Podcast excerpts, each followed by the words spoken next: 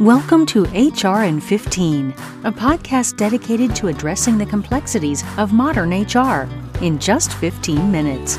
Brought to you by Prestige PEO, simplifying HR. The best part of your day is when you see another episode of HR in 15 pop up on your phone. Well, we're at it again. I am your host, Eric Fudum, Chief Operating Officer here at Prestige PEO. We are here again with Catherine Heaviside, President of Epic Five Public Relations. We are going to talk a little current events. We're going to talk about what businesses can do maybe to prevent certain situations, negative situations from happening. It's all about PR today, once again. Just to give a little background again on Catherine, Catherine has extensive experience managing public relations and crisis communications disasters for hundreds of clients throughout the metro New York area.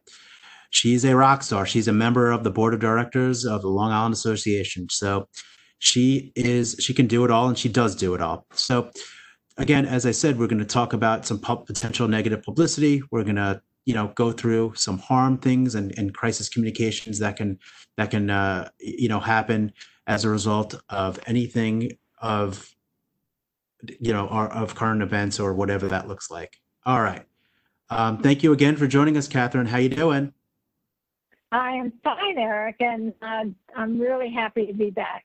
Great, great. We are we are excited to have you back. So we're going to get right to it. So, Catherine, tell me a little bit about what you're seeing in the PR world with all the protesting, the Black Lives Matter movement, the COVID nineteen pandemic. What, what what's going on in in your world? Well, our world has been very busy helping businesses because we don't only have one COVID 19 pandemic, we then had the George Floyd death, and then we have the economic fears that people are feeling as they are out of work or they are underemployed. So uh, it's a time when businesses are dealing with really things that they never expected to deal with in the past.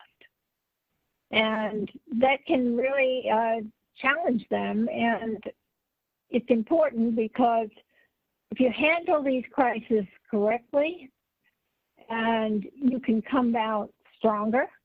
And if you mishandle them or don't handle them at all, uh, your competition will take more of your market share. So uh, I'm seeing a lot of concern about this from businesses, uh, and I see that um, some of them are even dealing with having lawsuits filed against them, uh, being uh, called accused of racism in the workplace.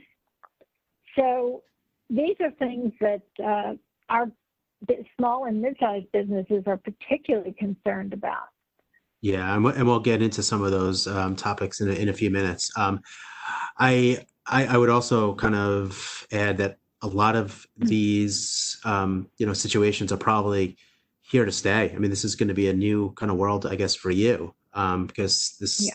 this this is not gonna this is going to keep happening. There needs to be a lot of change, you know, mm-hmm. in how and how we approach things as companies and and you know i'm sure they're going to be coming to you for that guidance on how to say the right things and uh, externally and internally. I wanted to talk about which comes into this social media, right? When we talked the other day, we talked about you know you you had a really uh, the way the way you said it was very good. Um, basically, in general, social media was the wild wild west of communication. Like how how dangerous is that? Well, it's extremely dangerous because in the media world, there are editors who, and there are fact checkers who check to see if what is being said is correct. Now, do they always get it right? No. But at least they are trying. Whereas uh, anyone can post anything on social media, and it's very easy to post something wrong. And unless there is some response, and I'm not talking about responding as a comment under the Facebook post, there will be a vacuum, and misinformation fills a vacuum. So if something is posted online that damages your business, we always advise that see if you can get that person who's posted to re- respond to them in an instant message, the message portion of the Facebook. Uh, be very careful about what you say. Don't be angry. Uh, and in our case, we are often brought in to handle that Facebook and social media. The potential for reputational harm these days is high. Uh, there is more, you know, there are more lawyers and more lawsuits, and there's a more unforgiving public, and there's more media.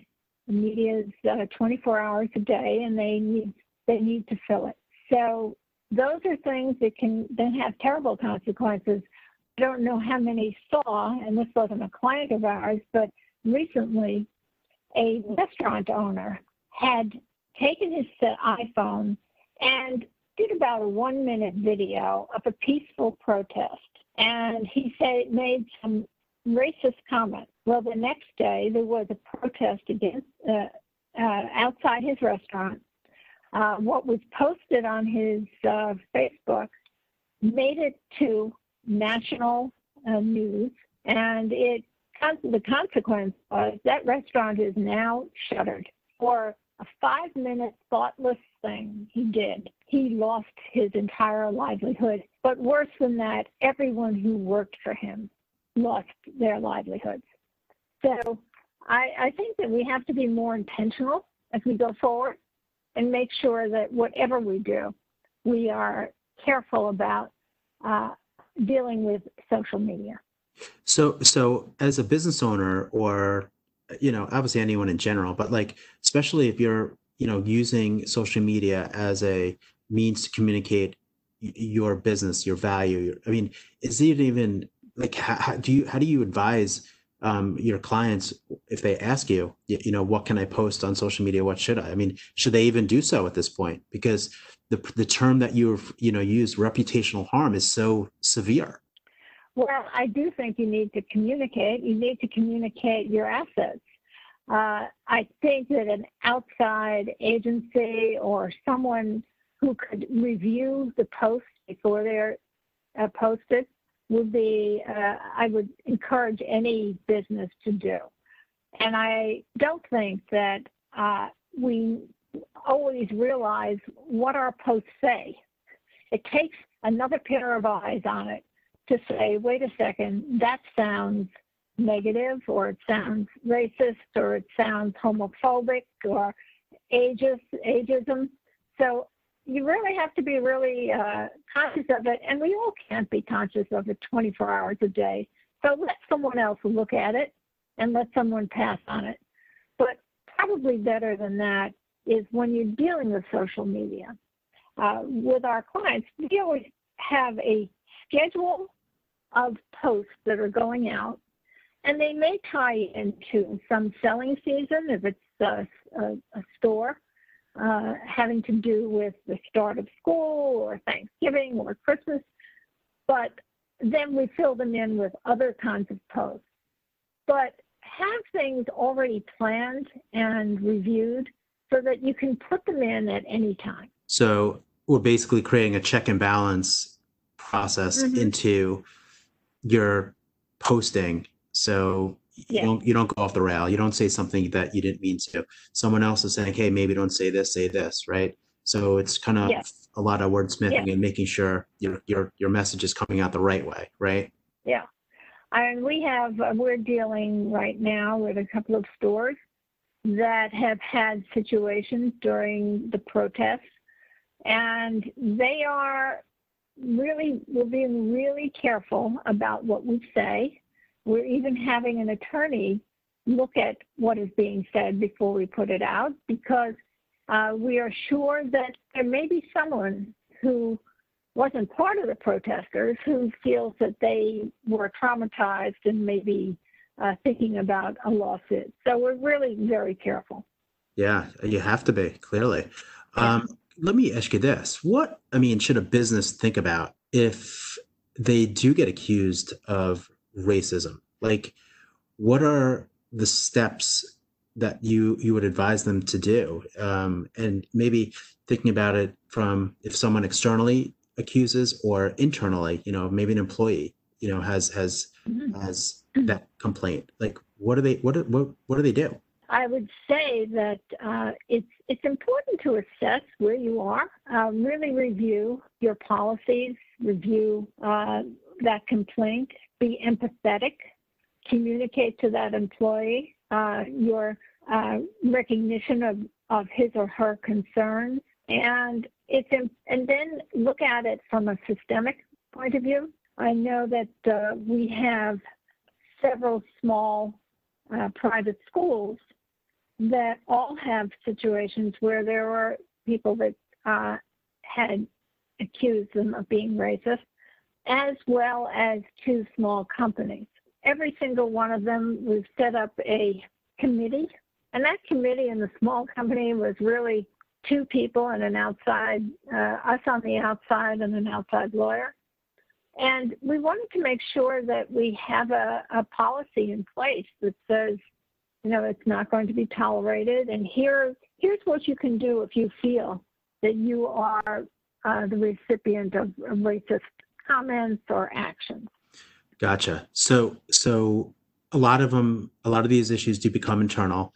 Um, mm-hmm. Is there an approach you would take if the business needs to make a statement as it gets out into on social media or you know somewhere where mm-hmm. external stakeholders can see that business like the restaurant that you mentioned before mm-hmm. so yeah, i think if we're talking about uh, there's also the general media and one of the things that we really want to make sure that we address in that is response time because uh, while print media, you may have a few hours to respond. Uh, TV media may just show up at your front door.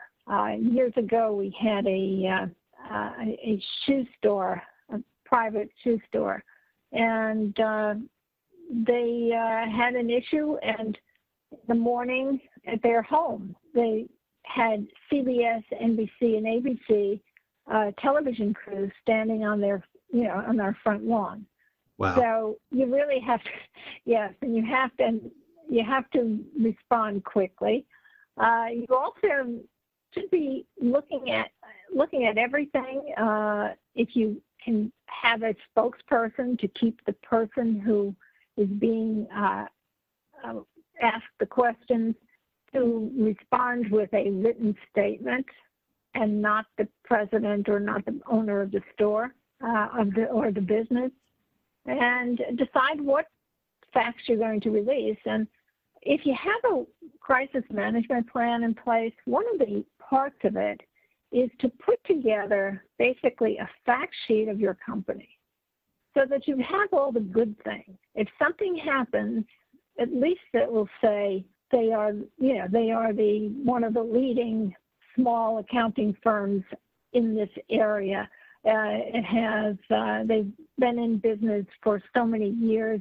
They rep- they also uh, support the Boys and Girls Club. Anything that's a positive thing about your your business should be in that fact sheet.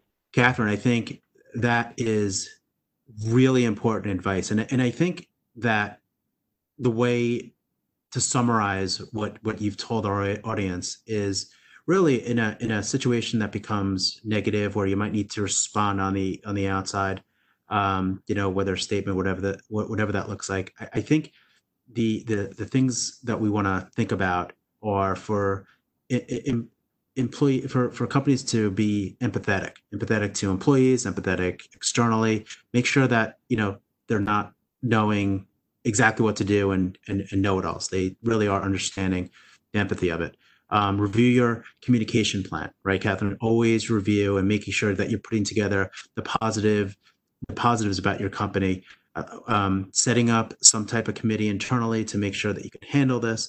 Um, you mentioned a bunch of, a bunch of times about response, right? Response, responding to um, that adversity is is very important um, and potentially responding with a written statement. I think that that really helps. And then, like as you said, and as I was saying before, preparing something positive, making sure you always have something positive about your company to be able to fire off at that that time. Catherine, does that sound like an accurate summation of of what we've discussed?